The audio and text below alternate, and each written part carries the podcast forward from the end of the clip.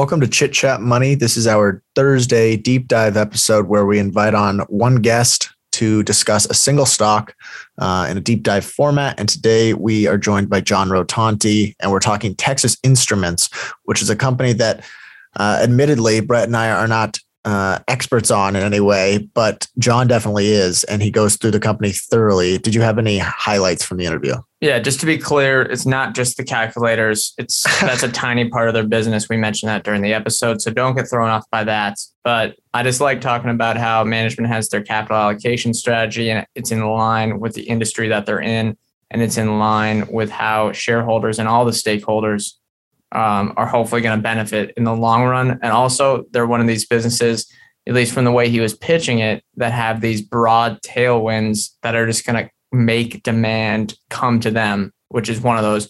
That's a rare situation where they don't have to force demand to come to them. It all it already will come to them, and that's why their margins are so high. So I think that kind of hopefully teases it a bit of why he thinks it's a pretty compelling long term um, investment. Yeah. And at one point, he also gives an illustration of a customer use case, which I thought was really helpful as someone who isn't like super familiar with the business. Uh, and he kind of just details where the where the chips fit in on a car. And that was i would say that's my highlight from the interview interview. So look out for that. But before we get to the interview we got to talk about our friends Quartr they are the investor relations app for your phone. It's 100% free. You can listen to conference calls read conference call transcripts. There's uh, presentations as well all from your dashboard. Uh, I have to say, I've been reading a majority of my call transcripts on Quartr lately they are one of the only ones that do it well. So. Yeah, it's it's it's usually uh, transcripted properly, and it's up pretty in a t- pretty timely fashion. So yeah, consistently good product. Yeah, uh, I, I, really actually recommend uh, going and downloading it. It's really helpful if you're an investor. Um, they they have companies from all over. Like I said, 100% free. It's on Android and iOS, and it's Quartr Q U A R T R. There's no e at the end. Uh, so you go ahead, check them out. You can also follow them at Quartr underscore app on Twitter. Without further ado, let's get to the interview. Welcome to Chit Chat Money. On this show, hosts Ryan Henderson and Brett Schaefer interview industry experts and riff on the world of investing. As a quick reminder, Chit Chat Money is a CCM Media Group podcast. Ryan and Brett are also general partners at Arch Capital, and Arch Capital may have positions in the securities discussed in this podcast. Anything discussed on Chit Chat Money by Ryan or Brett or any other podcast guests is not formal advice or recommendation. Now, please enjoy this episode. Welcome in. We are joined by John Rotonti. I I'm going to say recurring guest at this point. I think you've been on. I want to say this might be the third time. Uh, but today we're talking Texas Instruments, and John is a lead analyst at, or senior analyst at the Motley Fool. He also uh, is a manager of a real money portfolio for the Fool. Uh, and Texas Instruments, to be clear, we just discussed this, is not in the portfolio yet. So maybe we'll get into why that is. But to kick things off, how did you come across Texas Instruments to begin with? Awesome. So um, I like the sound of that, that recurring recurring guest. Uh, I love this podcast. Definitely one of my my favorites. And thank you for having me. So, how did I come across Texas Instruments? Um, in early 2016, I commenced a deep dive into the semiconductor industry and Texas Instruments. Um, and and and it was um, I was new to the industry, semiconductor industry, pretty much. And so I basically started by looking at the largest companies by sales or market cap or whatever in the semiconductor in- industry. And Texas Instruments was one of those. And it pretty quickly stood out to me as one of the highest quality companies in the semiconductor industry.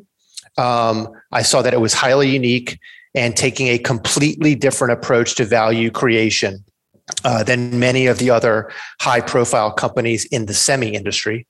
Importantly, though, TI also stood out to me as one of the highest quality companies I had ever come across in any industry in roughly 15 years of researching businesses at the time. Excuse me. So at some point in 2016, I pitched Texas Instruments to Inside Value, which was a value investing service we had at the Motley Fool at the time. And I was an analyst on that service. Um, I think we decided to pass on recommending the stock at the time because our team was not uh, yet fully comfortable with semis, just given the cyclical nature of the industry back then. Uh, we were still in that learning phase. And then in November 2017, a subscriber to Inside Value, that service that I worked on, posted a question to our message boards, um, which are like online chat rooms for the Motley Fool, asking if Texas Instruments is on our radar. And our team leader, Rich Greifner, immediately sent that board post to me because Rich had remembered that I pitched TI back in 2016. And because honestly, I was probably constantly talking about it in all of our um, weekly stock chat meetings. But rather than respond to that question on the message boards, I took that question and I put it into a watch list article that I published on Texas Instruments in November of 2017.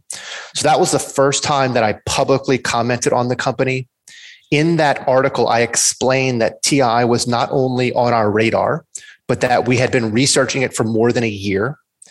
Um, in that article, I also told a story of how, at the time, I told our chief investment officer, Andy Cross, that Texas Instruments is one of the highest quality companies not already in the foolish universe. And I noted to Andy that um, I had not gotten that exci- excited about researching a new business in a very long time. Uh, and so I told Andy that about five and a half years ago, and I've been following TI closely since then.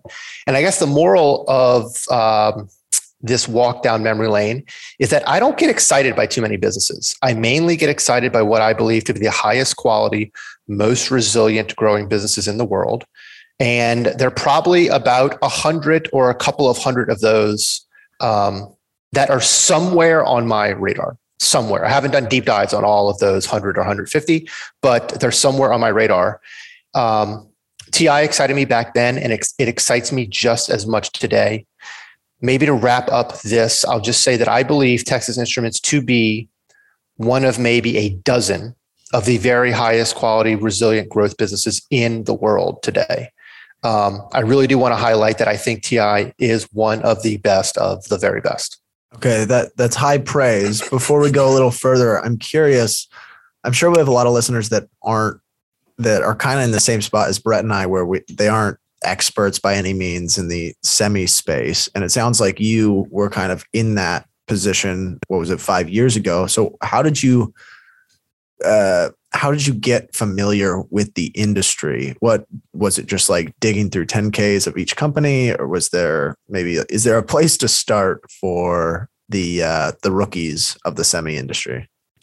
So that's what I did back then. Was I um, like I said, I looked at the 10 or 12 largest companies in the industry, reading their reading their 10Ks, reading their annual letters. At the time, I had this thing where I insisted on reading eight quarters of earnings transcripts for whatever company I was covering. So basically, two years of earnings transcripts. Um, if they had a slide deck, went through that. If they had a pro, you know, they had a proxy, I, I read that. Um, so that's how I started, and that helped me understand what I believed were the good businesses and the um, and and the and the lesser quality businesses. It did not really help me understand the science, the material science behind semiconductors.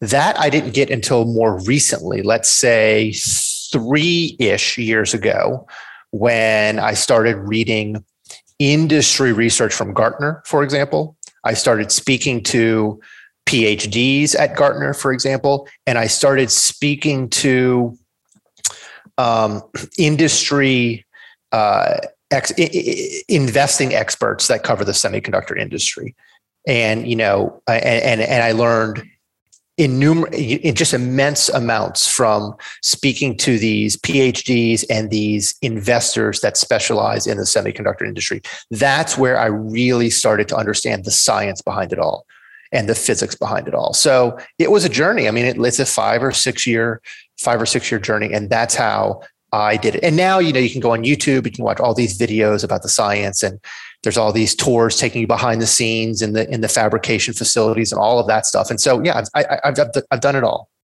All right. Yeah. It's a big mountain to climb. Can you give a brief history of Texas Instruments? I know we could go an hour on that because of how old the company is. But so just to get us to the context of where we are today. It's not just a calculator company anymore. Is what I'm right. You know, it, you know, it's funny. I, it was never just a calculator company. It's just that's the consumer facing product that they sell. Right. And so that's what people associate with Texas Instruments. But um, so the predecessor company to Texas Instruments was Geo, Geophysical Services Incorporated. That was founded in 1930. Uh, the company sold equipment and electronics to the seismic industry and the defense industry.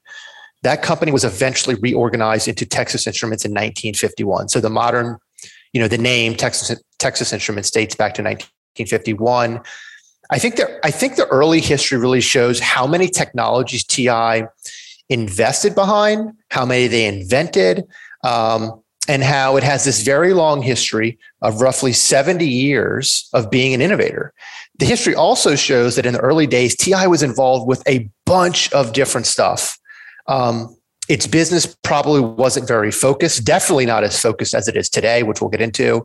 And its business definitely wasn't as profitable as it is today, which we'll get into. Um, but just a couple of the big inflection points, if you look at the history in 1954, completely separately, Bell Labs and Texas Instruments both created the first silicon transistor. In 1954, TI also made the first transistor radio.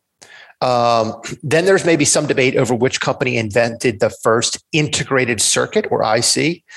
Uh, back in 1958, Jack Kilby of Texas Instruments patented integration and created the first prototype IC, and then Texas Instruments commercialized and sold that IC.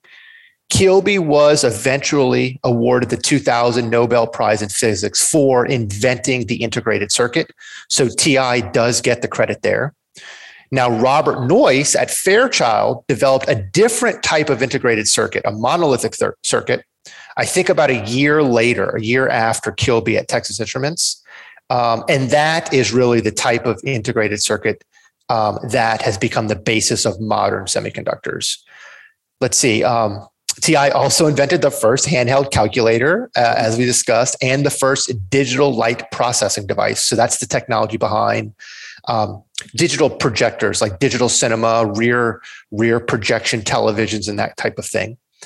TI eventually sold off its defense business to Raytheon but where I think its modern history starts is when Rich Templeton became CEO in 2004. Um, so 18 years ago. He is the remarkable architect of TI's business model shift, which began in you know 2005, 2006. He focused the company on analog and embedded chips and moved the company towards faster growing products with higher margins, lower capital expenditure needs, and longer life cycles. He also um, uh, leaned in towards creating a massive manufacturing competitive advantage. He got the company, he got out of the company's lower, lower growth, lower margin, highly cyclical wireless business. He bought manufacturing assets out of bankruptcy for pennies on the dollar during the global financial crisis. And he acquired National Semiconductor all the way back in 2011 when prices for assets still had not fully recovered coming out of the GFC. National Semi, that company he acquired, supercharged uh, Texas Instruments' growth into autos and industrial end markets. And right now, currently, he is architecting the next major growth investment cycle in TI's long history, which should enable organic revenue growth of around 7%, possibly higher over the next 10 to 15 years. So that's a brief history of where Texas Instruments has been. I hope it shows a history of its innovation and adaptability. And um, if you want, we can talk more about what Texas Instruments looks like today. Cox Panoramic Wi Fi includes advanced security to help protect all your connected devices. You'll get real time alerts Oh, like this one, so you don't have to worry about malware. Or when your kid downloads a song from a shady link. And now all your computer can play is Red color, red color, where are you? all blocked, thanks to advanced security, included with Cox Panoramic Wi Fi. Advanced security must be enabled in the Panoramic Wi Fi app. Restrictions apply. Yeah, let's do it. So, what is Uh, you you kind of alluded to it there uh, at the end of the history, but what what are they selling primarily today, and then how do they uh, like who are their typical customers? And maybe add in financials today too. Okay, awesome. Um, awesome. So today, Texas Instruments is one of the 10 largest semiconductor companies in the world measured by either sales or market cap. I also think it is the largest as measured by the number of products sold, which is about 80,000 different products. In 2021, Texas Instruments generated about 18.3 billion in sales, 7.8 billion in GAAP net income, and GAAP earnings per share of $8.26. It does not report non-GAAP earnings like like nearly every other company on earth that I can think of. TI pays a quarterly dividend of $1.15, so that's an annual dividend of 460 and at a stock price of 180 that's a 2.6% dividend yield and that dividend is growing rapidly which is something um, i hope we discuss later on when we talk about capital allocation so texas instruments designs and manufactures analog and embedded semiconductors mainly for the industrial automotive and personal electronics industries at year end 2021, analog was 77% of revenue. Embedded processors made up 17% of revenue. 41% of revenue is sold into the industrial sector, 24% into personal electronics, and 21% into automotive. Its two primary markets that it's leaning into most heavily are industrial and automotive. So 62% of revenue comes from industrial and automotive end markets. That's up from 42% in 2013. So 62% up from 42% in 2013. Once again, you can see the clear shift in strategy towards automotive and industrial. Uh, the rest of the revenue comes from communications equipment, enterprise systems for things like data centers, and then, of course, a tiny single digit percentage from calculators. They are vertically integrated. They manufacture about 80% of their chips in house, and I think they manufacture 90% of their analog chips in house. This provides them with an ultra low cost manufacturing advantage and gives them more control over their supply chain and customer service. So TI manufactures on 300 millimeter wafer technology, and manufacturing on a 300 millimeter wafer costs 40% less than manufacturing on a 20 millimeter wafer size. And manufacturing on 300 millimeter has 70 to 75% incremental gross margins for TI. They are currently entering a much more aggressive capex investment cycle to drive growth for the next 10 to 15 years. And they have targeted a 10 to 15 year organic revenue CAGR of around 7%. When painting a picture of TI, we need to highlight uh, that it really is in this major investment cycle right now with a goal to manufacture 90% of all of its chips internally by 2030, up from 80% today. How major? Well, um, in 2021, TI, so uh, let me step back. In the five years from 2016 to 2020, TI spent an average of 771 million per year in capex. That was about roughly five to six percent of sales. That was from 2016 to 2020. Then in 2020, I'm sorry, then in 2021, TI's capex jumped to 2.5 billion, which was 13% of sales. And from 2022 through 2025, it is expecting capex to average 3.5 billion per year. Remember, just a few years ago, it was averaging 771 million per year. In other words, TI's capex in 2021 was about 220% higher than its average over the prior five years. And it will be 350% higher than the prior five year average from 2022 through 2025. And then starting in 2026, TI is guiding for CapEx to average about 10% of sales per year. So even after it exits this current heavy investment portion of the cycle, TI still expects its CapEx to sales ratio to be 10% over the long term versus historically 5%. It is investing this CapEx to grow its wafer fab capacity and to grow its capacity to assemble and test the final product internally as it continues to vertically integrate further. Um, and like I said, the goal is to support 7% average annual revenue growth. Um, when in, so when in, before I get to the numbers, um, what makes TI unique? When an investor thinks about TI, they should focus on a few key business model and value drivers. First, it is ex- it is its revenue is extremely diverse by end market and geography. Uh, we already discussed the end market breakdown. Also, I'll say it sells 80,000 different products to about 100,000 different customers, and only about 10% of its revenue is generated in the US. So, if you're looking to diversify a portfolio geographically, TI could be an excellent choice. It's domiciled in the US with headquarters in Dallas, Texas, but 90% of its revenue comes from outside of the US, with 55% coming from China, 12% coming from the rest of Asia, and 15% coming from EMEA. Two, TI sells long lived, long lived analog and embedded chips primarily to the industrial and automotive end markets. Its auto chips have an average life of about seven years. Its industrial chips have an average life of about 10 years. Because of this, and this is important, TI is less tied to Moore's Law and rapid technological change than many other semiconductor companies. TI is still selling some chips, Ryan and Brett, that it designed 30 years ago at an average, uh, at a gross margin of 80% to 90%. Chips it designed 30 years ago. So if they don't sell a chip this quarter or even this year or even next year, it doesn't matter. They'll sell it eventually. The technology and the demand are not going anywhere over the long term.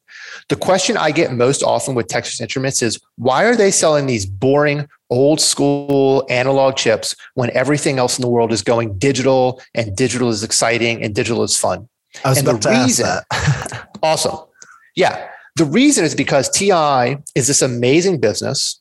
It's run by an amazing leader, and they realize that there's this analog paradox at work meaning that as the world shifts to digital, the demand for analog grows in tandem. One easy way to see this is that digital chips only work on two voltages, high and low, but analog chips can work on an infinite number of voltages. So analog chips are always going to be needed to manage the power in digital chips that require different voltages. Another way to think about this is battery life.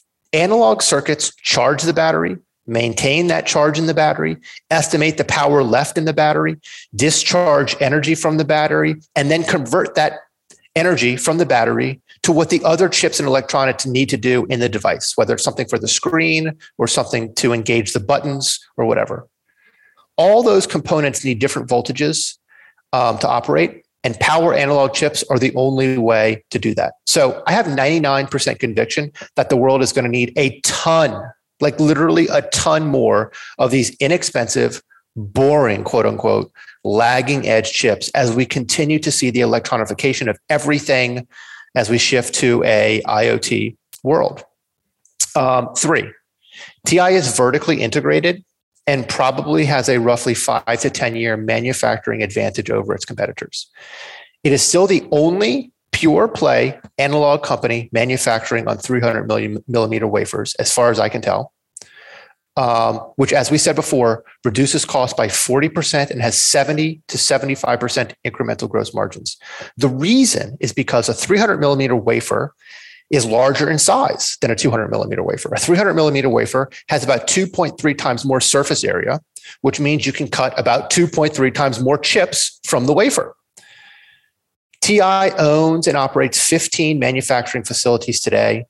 Um, the reason I think this is a strong and durable competitive advantage is because of the time and the scale or the volume that will be required for its competitors to move all of their analog revenue onto in house 300 millimeter assets. In fact, some of its competitors are currently moving in the opposite direction by going more fabless and manufacturing that capacity out um, to third parties.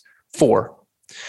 In 2019, about one third of Texas Instruments business was direct to consumer or DTC, uh, DTC. So that's 2019. I'm sorry. In 2019, about one third was DTC. By the end of 2021, this grew to 70% um, as the company continued to build out, uh, build out TI.com, as it built out its direct sales force and support, and as it built out additional supply chain and logistics. So with their DTC business, customers can literally now go online and have the product show up within two days almost anywhere in the world. And in major hubs like in China, they do multiple deliveries each day. I really cannot stress how unique this is. The industry is used to operating with backlog and normal lead times of like 12 to 16 weeks. Like literally, I don't think anyone else is doing two day delivery. In China, they're doing multiple deliveries per day. Uh, so just once again, this shows their heavy emphasis on selling catalog of products across 80,000 products and their heavy emphasis on fully integrated vertical integration. Five, Rich Templeton, CEO, and Rafael Lizardi, CFO, are one of the very best one two combos I've come across in 20 years of doing this. This is just an excellent management team. They understand the few key drivers of intrinsic business value. They understand the importance of building and investing in multiple competitive advantages that overlap.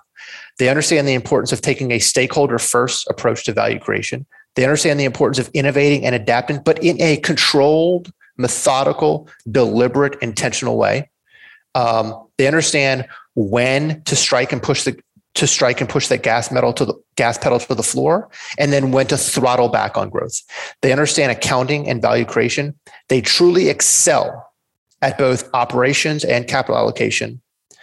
They understand the importance of investing in assets with high terminal values, these long life assets, and they and they under and they are trying to invest to maximize long-term growth. They're trying to extend that growth out over multiple decades rather than just maximizing growth today um, and, and, with the with the risk of, of flaming out.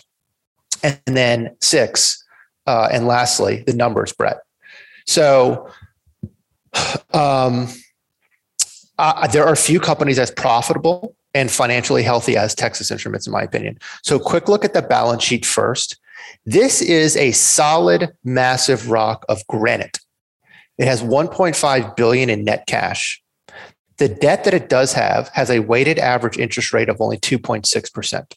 Debt to capital, 38%.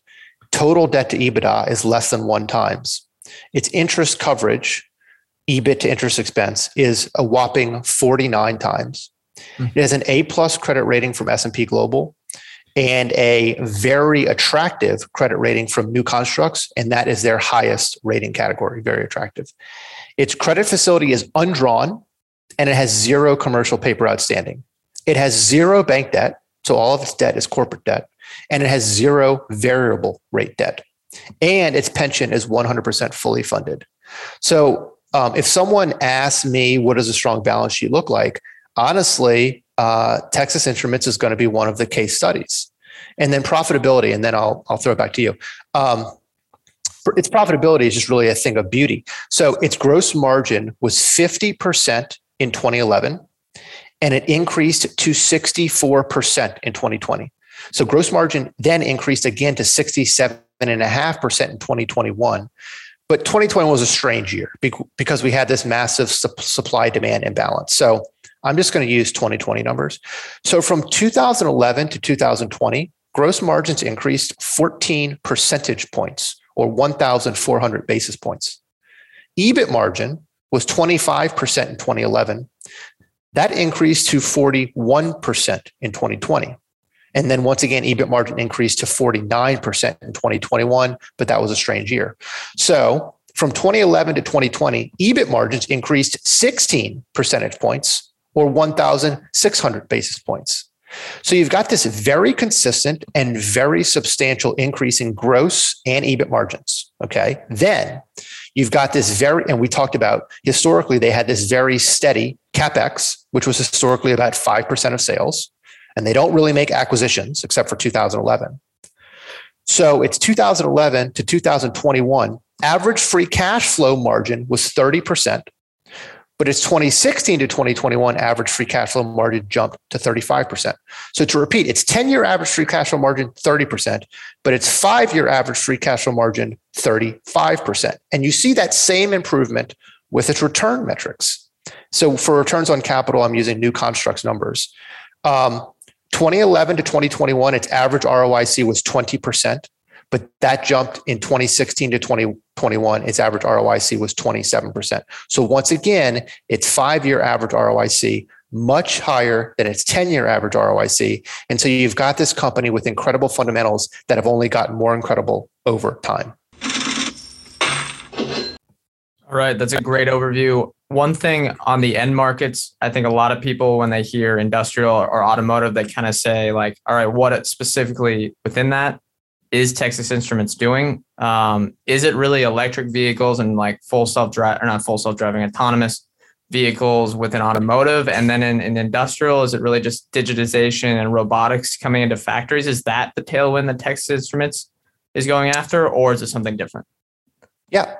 So um, that's a great question. So so let's let's so so so they sell eighty thousand different products, right? And so their chips do a lot of different things. But maybe we'll focus on on auto as a simple example, since you asked about auto, um, and then we'll get to industrial next. So uh, so first, I'll say cars today, even cars today, uh, internal combustion engine cars, ICE cars, are just you know computers on wheels. They're run with chips. Now EVs and autonomous vehicles eventually are going to run on even more chips. I think I think it's anywhere from three to five times more chips in an EV than in an ICE engine car. But still, even ICE engine cars run on just tons of chips. So yes, they will benefit as there's more chip content as we shift more to EVs. But even in an ICE engine, so every piece of electronics in the car needs the right voltage and current. If it's a fan in the car, if it's a seat motor, if it's a dashboard display, if it's an infotainment system display, if it's a headlight, turn signal, the engine, uh, you mentioned autonomous driving assist systems, everything. And so TI sells power chips in, into nearly every electronic application across the car. Okay, that's that's one thing. That's power. Then there's also signal chain. So uh, signal chain chips sense real world signals like temperature, gas, light, sound, vibration, movement. These these real life signals, they convert it into an analog signal so that it can be moved across a wire before it's converted back into a digital a digital reading in the car. So like when you're um, like low tire pressure, right, uh, shows up on your dashboard. The pressure is a real world signal that the chip needs to read, and then it needs to convert it from analog to digital so that can show up on your dashboard. TI is behind that, or analog and embedded chips are behind that. So, um, and in industrial, it's the same thing. It's chips used for automating the factory. Yes, and and the same the same things, sensing, sen- sensing things across the factory, converting it from analog to digital and then doing everything with the batteries and the voltage and the current that we talked about in the car. It's all the same uses for uh, a factory. And then in personal electronics, I'll just say quickly, uh, like so, like button controllers, for example. So just to sense when a button has been pushed, you need a chip for that. And then think of all of the button, and TI does that. It has chips to sense when a button has been pushed. And then think about all of the buttons across all of the electronic devices in the world and then think about all the additional electronics we're going to have over the coming decades as we shift more to an IoT world. So that's just an example of how Texas Instruments really sells chips across automotive, across industrial, across personal electronics, and what those chips do. So, do first of all, and I think you may have mentioned this earlier, do they have any true competitors? And then, if the answer is no, what's prohibiting someone from doing exactly what TI is doing? Is it just like the manufacturing expertise, or is there more to it? So they do. They have they have competitors for sure. Uh, I think that TI is the market share. Oh, not not, not think. I, I know that TI is the market share leader in analog.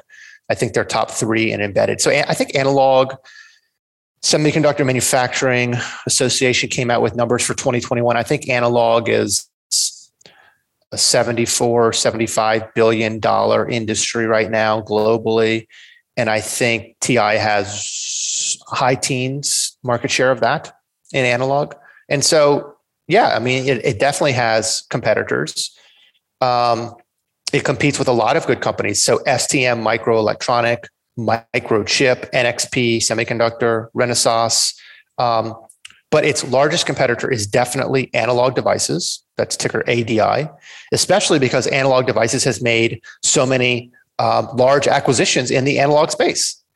Um, so analog, I think they made three act three, you know, fairly sizable acquisitions going back to 2014. So they acquired Hittite in 2014. They analog acquired Linear Technologies in 2017, and they acquired Maxim in 2021. And so, yeah, analog is, is sort of rolling up a lot of the market share in in the analog industry. And I'm sorry, analog devices is rolling up a lot of the market share in the analog industry and is a real uh, competitive threat. Analog devices is also a real good business as well. Um, I'll highlight maybe a few differences. So let's see. So TI is much larger and has achieved greater scale. And it's done so organically, not through acquisitions, as we've discussed. So TI's annual run rate sales is 18.3 billion, and ADI's annual sales are 8.4 billion. And then their profit margins and returns are in, are in different categories right now. So ADI it, once again, ADI is a good business. I'm, I'm, about to read you some margins. It's a good business. ADI has EBIT margins in the 25 to 30% range, but Texas Instruments has EBIT margins in the 40% range. Um, ADI's return on assets and its return on invested capital are in the single digit range, both, both for ROA and ROIC.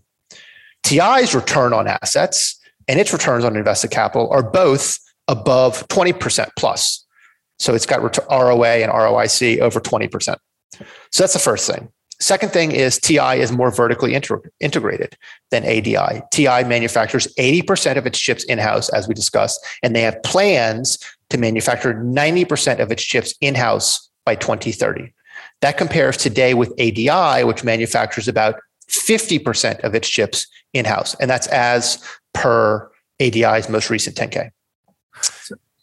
Three, ADI okay. has, sorry, go ahead. Go ahead. well, I was just going to say, and I might be kind of demonstrating my naivete here, but like if I'm a customer um, and I need analog chips, why would I go to, why, why would I select one of either ADI or Texas Instruments? Are they different products? Is there like, why should a customer prefer one over the other? It's some, some are different products. Yes, they both have large catalogs. TI's is larger. Um, we talked earlier about TI can get you get it to you in two days. A lot of other people can't do it for weeks. Um, TI's customer service is a third reason, but probably the most important reason is these chips cost less than a dollar. Okay, and once you work a chip, once you design a chip into a device, like into a car, that chip is in that car for the life of the car, right? Oh. And if something for the life of the car, I mean that's that's actually based on like regulations, I think even. And so if if if that chip goes bad or something, it's got to be replaced by the same chip. And let's say TI sells a chip for 35 cents and its competitor sells a chip for 20 cents. Are you going to try to save 15 pennies um, when you've already designed your entire product around a specific chip? And the answer is no. And so there's not a lot of shifting market share in this industry. And so, yeah, I mean, there's there's there's there's lots of reasons. Um, you know, they don't talk about it, but it's just kind of known.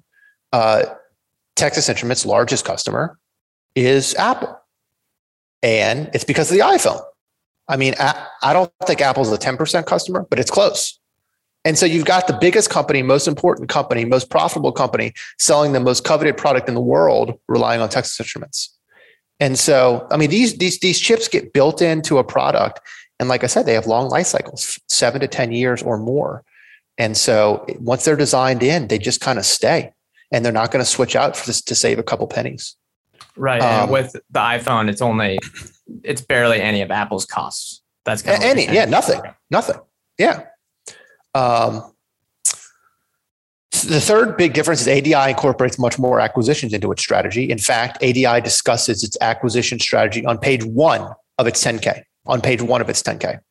Um, TI, hasn't acquired a business since 2011 when it acquired National Semiconductor. Now it's acquired some assets since then, you know, some, some like a, a, a factory or two, but has not acquired a business.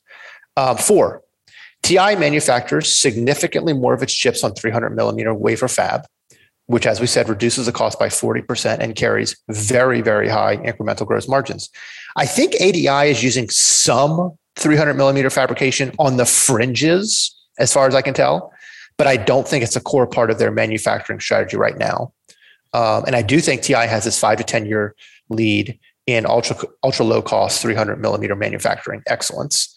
Five, TI is more uh, TI focuses more on selling catalog parts.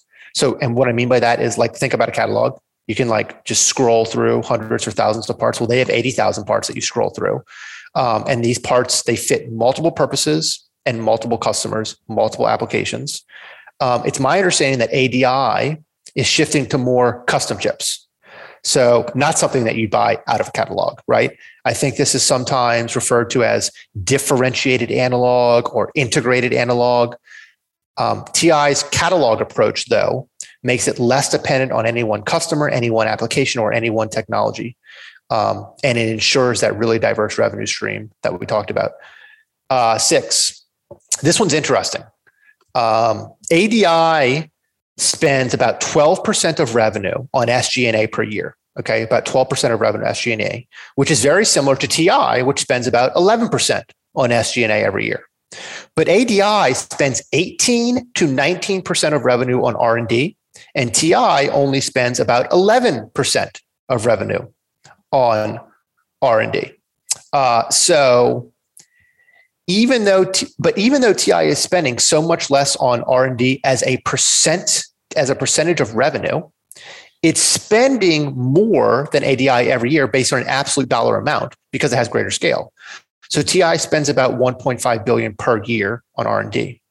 And I think the reason that ADI spends so much on R&D as a percentage of revenue is because the three companies that it acquired were spending such high amounts of R&D. Um, but honestly, I don't think those companies were growing very fast. So I'm not sure. I'm not sure how much that higher percentage of R&D to sales is contributing to growth. Um, I'll, I'll, just say this. So, um, spending more on R&D does not guarantee higher revenue growth, right? It only guarantees higher spending on R&D, right? And and there's this sort of like love affair with companies spending on on R&D right now. And I I love innovation and invention as much as anyone, but you want to be able to measure the effectiveness on that R&D and you want to be able to measure the return on that R&D in some way. And we talked about it, you know, um, you know, TI is putting out hundreds of new products every year. That's one way to measure the effectiveness of their, of their R&D. TI's gross margins have exploded up. That's another way to measure the effectiveness of their R&D. ADI's gross margins have actually fallen a little, if I'm being honest. Uh, TI's, you know, returns on invested capital have exploded up. ADI's returns on invested capital have actually fallen a little bit, if I'm being honest, according to new constructs numbers. And so, you know, spending double almost what TI is an R&D to revenue. I don't see the payoff yet. I, I just I just don't see it. So, you know, TI is a much more methodical, deliberate spender. And then just the last, the seventh difference I'll mention is uh, very quickly, ADI share count is going up and TI share count is going down, way down actually. Yeah, that leads right into capital allocation. You mentioned they're very strong at that. Really great track record. Um, Templeton, the CEO on the website, has that great free cash flow per share uh, quote. And we had a nice little question from Twitter uh, from Stonk Metal, which is a great Stonk, name. Oh, Stonk Metal, yeah. Uh, he they wanted to ask, you know, with capex going up, what do you think about the tug tug of war between capex, dividends, buybacks? Do you really care too much, or do you put too much? Uh, awesome. Do you put any thought awesome, into awesome. that? Thank you, Song, for the question. Um, so you mentioned the quote by by Templeton, uh, by by Rich Templeton, their CEO, that they have up on their investor relations page.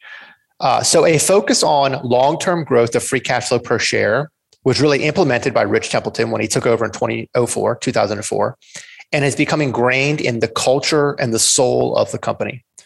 Uh, I think Rich Templeton and TI should be seen as modern day exemplars of focusing on what matters, which is ultimately which is ultimately the long term growth of free cash flow per share. And so here are just a few other quotes to show you what I mean. So here is one that Rich Templeton gave at a Morgan Stanley conference just last month, March 2022. Quote: The religion that we believe greatly is to be successful and grow free cash flow per share over the long term. End quote. Here's a quote from Rafael Lizardi, their CFO, at their 2022 Capital Management Day. So just once again, a month or two ago. Quote, we fervently believe that the driver of value for the long term owners of the company is the free cash flow per share growth over the long term. And then just one last quote because I can't I can't help myself.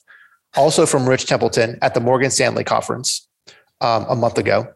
Quote, and the way we talk about these competitive advantages is that they've got to give you a tangible benefit. It's got to be something that's difficult to replicate. And in the long term, the real test of whether it exists or not is can you grow your free cash flow per share faster than your best competitors? End quote. So, Brett and Ryan, to use phrasing like religion and fervently believe, you really get a sense very quickly that this is not marketing or like PR bullshit, right? To talk about how a competitive advantage must be difficult to replicate and must result in a tangible, measurable benefit the way they do. Um, and then you compare that to some non earning, cash burning companies operating in low barriers to entry. It's just they take a completely different different approach. So anyway, this is the leadership of Texas Instruments exposing the soul of this company. When you talk about religion, when you talk about getting down to the core of their existence, and for TI, that core of their existence is, is to treat all of their stakeholders well in their long term quest to grow free cash flow per share. Um, I challenge, I challenge someone to do a word search for free cash flow per share in their capital markets calls or in their earnings calls or in conference transcripts, you will, you will lose count. I literally cannot count the amount of times they say it. Uh, so that's that's that's their soul, right? That's their religion. That's their focus. Long term growth of free cash flow per share. And then how do you do that? That's through capital allocation, right? And so now we'll talk about capital allocation. So depending on how you calculate free cash flow, uh, Ryan and Brett, there are only four or five uses of free cash flow. That's it. Um, if you are not an acquisitive company and you are not subtracting acquisitions to get free cash flow, which which Texas Instruments doesn't because they don't make acquisitions, then there are five uses and only five uses for free unencumbered cash. A company can one make acquisitions, two pay down debt, three pay a dividend, four buy back stock, and then five let it build up on the balance sheet. Okay. Texas Instruments their philosophy, their capital allocation philosophy, they have committed to returning 100% of their free cash flow to investors through dividends and buybacks. It does not hit that goal every year, but that is the long term objective. And that is how they prioritize cash, cash allocation, right?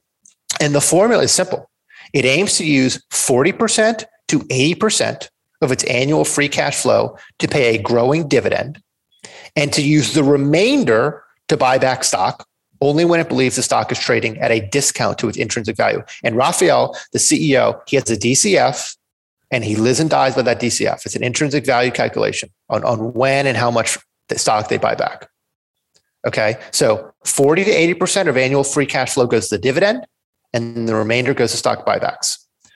Um, the current dividend yield is 2.6% and it has increased the dividend for 18 consecutive years. Since 2004, which is the year Rich Templeton took over as CEO, its dividend per share has compounded at a 25% CAGR. And more recently, its five and its 10 year dividend per share CAGRs are both over 20%.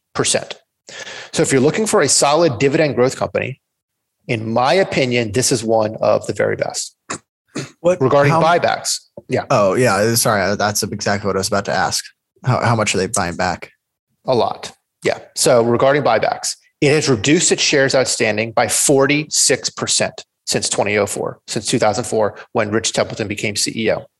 So to repeat, since Rich Templeton became CEO in 2004, TI has increased the dividend for 18 consecutive years at a CAGR of over 20% and has bought in nearly 50% of the shares outstanding. So that's dividend and buybacks. The company has not acquired a company since 2011. And then the rest of the cash flow is used to pay down debt when, when it comes due, or it just builds up on the balance sheet. And so it's a very simple, yet very, very effective capital allocation philosophy. And um, yeah, th- th- this team is one of the best at it. Oh, uh, Brett, you asked me about could free cash flow decrease in the next couple years as capex increases? For sure, for sure. Um, but you know, this is a company giving a 10 to 15 year target. And that's how they think. They think in decades. And so their goal is to is to grow revenue organically by at least 7% per year over the next 10 to 15 years. Now, over the next one to two years, they may not hit that 7% mark. And over the next one to two years, they may not, um, you know, free cash flow may fall a bit. Um, but, you know, they have a lot of margin to give. I mean, this is a company, I just told you they generated five year average free cash flow margins of 35% right? And so they have a lot of margin to give. They have a lot of free cash flow. Could it decrease in the short term? For sure. But you know, this is this is the type of company and the type of leader that um, has the capacity to suffer. They're willing to take that short term pain um, for the long term gain. And I'm, as an owner, uh, I'm going to be along for that ride. Okay, and let's talk valuation because uh, I'm I'm wonder listening to this conversation, I, am I'm, I'm convinced of the quality, and so I'm uh, in my head I'm thinking, what's the holdup? Why isn't it a part of the real money portfolio? I think maybe, maybe we'll be getting to that. But the enterprise value right now, I think, is around 161 billion, maybe a little higher. Um, and they generated, correct me if I'm wrong, 6.3 billion in free cash flow last year. So, what expectations do you think are embedded in the stock right now? Um, and do you think uh, Texas Instru- Instruments can exceed those? So, thanks for the question, Ryan. Um, you know me, so I try to come at valuation from a lot of different angles. I try to triangulate uh, what I think is a reasonable reasonable range of expectations. And so, you mentioned the enterprise value and the free cash flow. Yeah, those numbers are are spot on. So that's a four percent free. So, so the first method, right? Here's my first method. That's a four percent free cash flow yield. And at a four percent free cash flow yield, Texas Instruments only has to grow free cash flow at 6% annually to generate a roughly 10% annualized return over the next five to 10 years. Um, so that's just 4% free cash flow yield plus 6% growth gets you to 10%. Uh, I think they can hit that. So that's sort of like my bottom range of my estimate right there is, you know, I think at a minimum, I think at a minimum, you've got a 10% annualized return um, using that sort of free cash flow total return formula, which is free cash flow yield plus expected growth of free cash flow. So that's 10% right there, expected annualized return. Another way I think about um, sort of valuation and return expectations for a company that pays such a uh, such a beautiful and growing dividend is I think about you know total shareholder return is equal to earnings per share growth plus dividend yield plus or minus the change in the PE ratio. Uh, and that's just math. That that gets you literally exactly your total shareholder return, earnings per share growth plus the dividend yield, plus or minus the change in the PE ratio. Right now, Texas Instruments is trading at 20 times forward earnings, which is perfectly in line with its 10-year average forward PE, according to S&P Global. By the way, the S&P 500 is also trading at 20 times forward according to FactSet. So let's assume no change in PE ratio, since this is perfectly in line with its 10 year average. TI currently has a 2.6% dividend yield. Let's round that up to 3% just to make the math quick and easy. That means Texas Instruments only has to grow its earnings per share by 7% annually to generate a 10% annualized return. Um, do I think it could do that? Yes. So to be clear, I think these assumptions are conservative once again. Um, for one, why do I think they're conservative? For one, I think it can grow earnings per share or you know really free cash flow per share by at least 10% over the next 10 years, which when added to the dividend dividend yield of roughly 3% would provide investors with roughly 13% annualized returns. But also TI is trading at 20 times forward, which is in line uh, with its 10 year average, as we said, but it's also a market multiple, a market multiple for one of the best businesses in the world, in my opinion. In my opinion, its 10 year average is 20 on a forward basis, but its six year average is 22. Its six year average forward PE is 22, and its five year average forward PE is 23. So multiples have been trending higher in recent years, right? And so there's reason to believe that multiples, that, that it's 20 times multiple could expand from here. So, you know, I think I think TI deserves to trade at a higher than a market multiple. I don't think it deserves to trade at just a market multiple because of its extremely high incremental returns on invested capital, plus its low risk profile, in my opinion, plus it, the high probability that it will experience accelerating organic revenue growth because of this massive investment cycle that we just talked about. So if you assume even modest multiple expansion and EPS growing at 10% per year, uh, and then plus that 3% dividend yield, you can easily see 15% annualized returns in that scenario. So I think a reasonable range of expected returns is somewhere in the 10% to 15% range over the next 10 uh, over the next 5 to 10 years. And then the third method is um, if we use the new constructs reverse DCF, you can see that um, at Texas Instruments stock price of about 180 per share, free cash flow uh, only has to grow 6% at a 6% CAGR over the next 10 years. So to justify today's stock price of about 180, free cash flow has to grow at a 6% CAGR over the next 10 years. In that reverse DCF, uh, I'm assuming net operating profit before tax margins. I'm assuming they drop because I, as we talked about 2021, everything was elevated. So 2021, its net operating profit margins before tax were 50%. I dropped those down to 46% in year 10 of the model.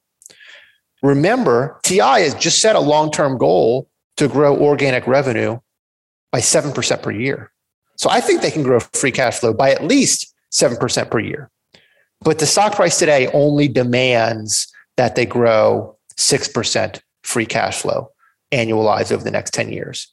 And so that's, you know, so basically that's saying that um, the reverse DCF from new constructs is suggesting that the stock is is moderately undervalued, but you know, you know, I'm comfortable saying it's trading somewhere around fair value. You know, somewhere around fair value. Fair value.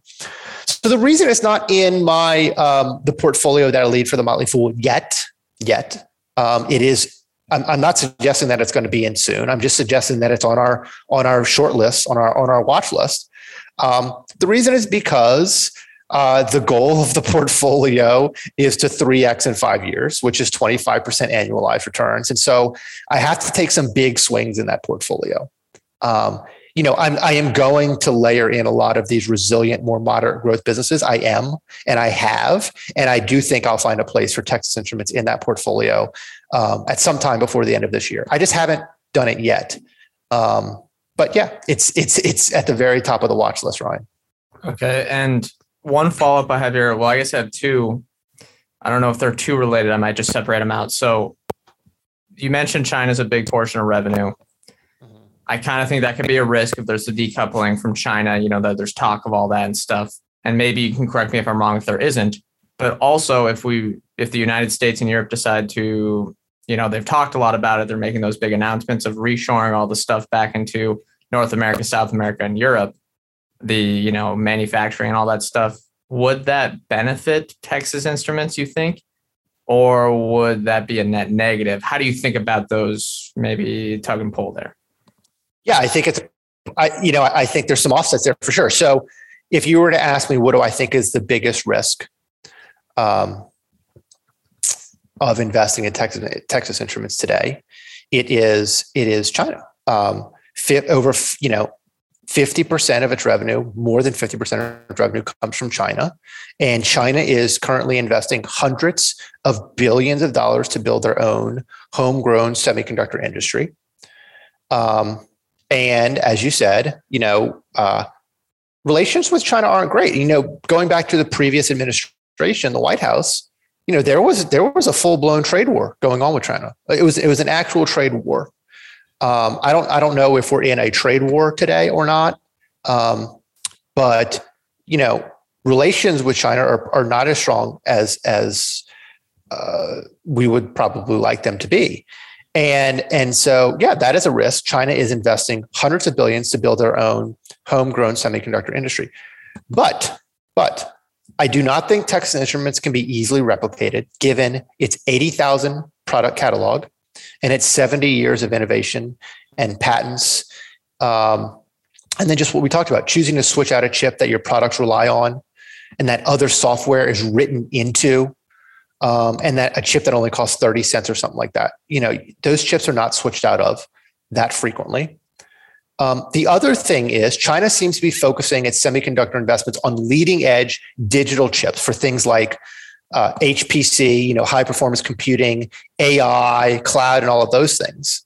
So I'm not overly concerned. As the world is tripping over themselves and China tripping over themselves to get into digital chips, uh, TI is generating 40% free cash flow margins, um, supplying analog chips, which are needed to run digital devices. Um, and then, you know, you said it. Uh, there's there is there is this massive push right now for sovereignty when it comes to semiconductor development. And so the US, Europe, and South America are all, Japan, um, another place in Asia, all trying to build homegrown, um, reliant semiconductor industries. It's not going to happen overnight. It's going to take time. But yes, that could offset some of the risk, um, potential risk of losing business from China. So, did I answer the question? I think so. Yeah. And what about the okay. semiconductor down cycle? I know people have been talking oh, about gluts. You know, there's been worries about the glut coming. Uh, I know there's sure. people predicting that. I know it's very hard to predict. How could that impact them? Or would margins go down most likely? Or I know there's been yeah. semiconductor cycles in the past, so maybe we have examples. Yes, we do, and we have a recent example. So margins will def- most definitely go down. Um, so the semiconductor industry peaked, uh, I think, around Q3 or Q4 in 2018. So 2018 was a very strong year for for Texas Instruments and for the uh, for the semiconductor industry. And then we entered a down cycle um, in 2019. And so in 2019, TI's revenue declined 9% from 2018. Gross margins declined from 65% in 2018 to 63.7% in 2019. So still at a high level. They declined, but still high and EBIT margins declined from 42.3% in 2018 to 39.5% in 2019. You know, still very high, but they did decline. This resulted in operating income declining 15% in 2019. So you did have negative operating leverage. Revenue declined 9%, operating income declined 15%. That may sound like a severe decline, but it's really not that bad because one, these down cycles don't last that long. And two, Texas Instruments is taking share during these downturns. Um, it has taken share during past down cycles. And, you know, I think it's the type of company that will take share in future down cycles. Um, in 2019, like any exceptional manufacturer, uh, its free cash flow, Texas Instruments' free cash flow in 2019 remained very strong because, because it got very aggressive managing working capital and because it pulled back on capex a bit. And so in 2019, which was this industry downturn, this industry down cycle, it generated a 40% free cash flow margin, 40, 40% free cash flow margin. And its free cash flow conversion, which was free cash flow divided by net income, was 116%. Its return on invested capital only dropped from 28% in 2018 to 25% in 2019. So there you go. At the bottom of a cycle, it generated 25% ROIC and 40% free cash flow margins. The industry was ready for a recovery in 2020, I think. But Texas Instruments revenue was flat in 2020 because COVID hit and the world went into economic lockdown mode, right? And so um, the final thing I'll say is is is Brett, down cycles are honestly not a risk for Texas Instruments. In fact, down cycles are probably the best thing that could possibly happen to Texas Instruments because that is when they have the opportunity to buy distressed assets at distressed uh, I'm sorry, buy assets at distressed prices, take market share and plant the seeds for faster growth coming out the other side. They've done this throughout history time and time again. They bought they bought manufacturing assets out of bankruptcy during the global financial crisis. They bought National Semi in 2011, so right, you know, coming out of the financial crisis. They bought a 300 millimeter fabrication in like Iowa, I think, or something in 2020 or last year basically during COVID when when when prices for those assets were distressed. And so this is you know Rich Templeton has said in the past, never let a recession go to waste. Recessions are when TI turns up the speed dial. That's when they really get to work. And so recessions, uh, either broad economic recessions or or industry specific semiconductor downturns, are not something to fear for long term investors. Okay, I think this is our last question. You may have already answered a bit with the uh, when you said China is the biggest risk, but is there anything else if you were writing a pre-mortem? Um, is there anything else that would cause this to be a poor investment? I love the pre-mortem. Um, I think China. I think I think China. You know, fifty-five percent of your revenue is a lot, and so if China decides to get into lagging edge, you know, analog chips um, in a heavy way, and they're successful, so you know, investing doesn't guarantee success. It's you know the barriers to entry are high, and the barriers to success in this industry are high as well. So if they are successful, um, and or if uh, trade relations between China uh, sour even more, then yes, that's a risk. So that could be one thing. The other thing I would say is if Rich Templeton, the CEO, steps down sooner than expected. Uh, he's a one of a kind CEO, uh, in my opinion. I do think that TI has the culture and the bench to do it, to replace him and to continue to grow and create value over a long period of time. But um, the, there's probably only one Rich Templeton. And so um, that's probably the other thing. I, like like I said, I think it could be done. It's just the company will have a slightly different flavor, probably, because I think Rich Templeton's one of a kind. Right. There's always risk absorbing new management. You know, you know, there's always uncertainty with that. I, I, I think, yeah. And so those would be the two pre-mortem risks that I would call out. Okay.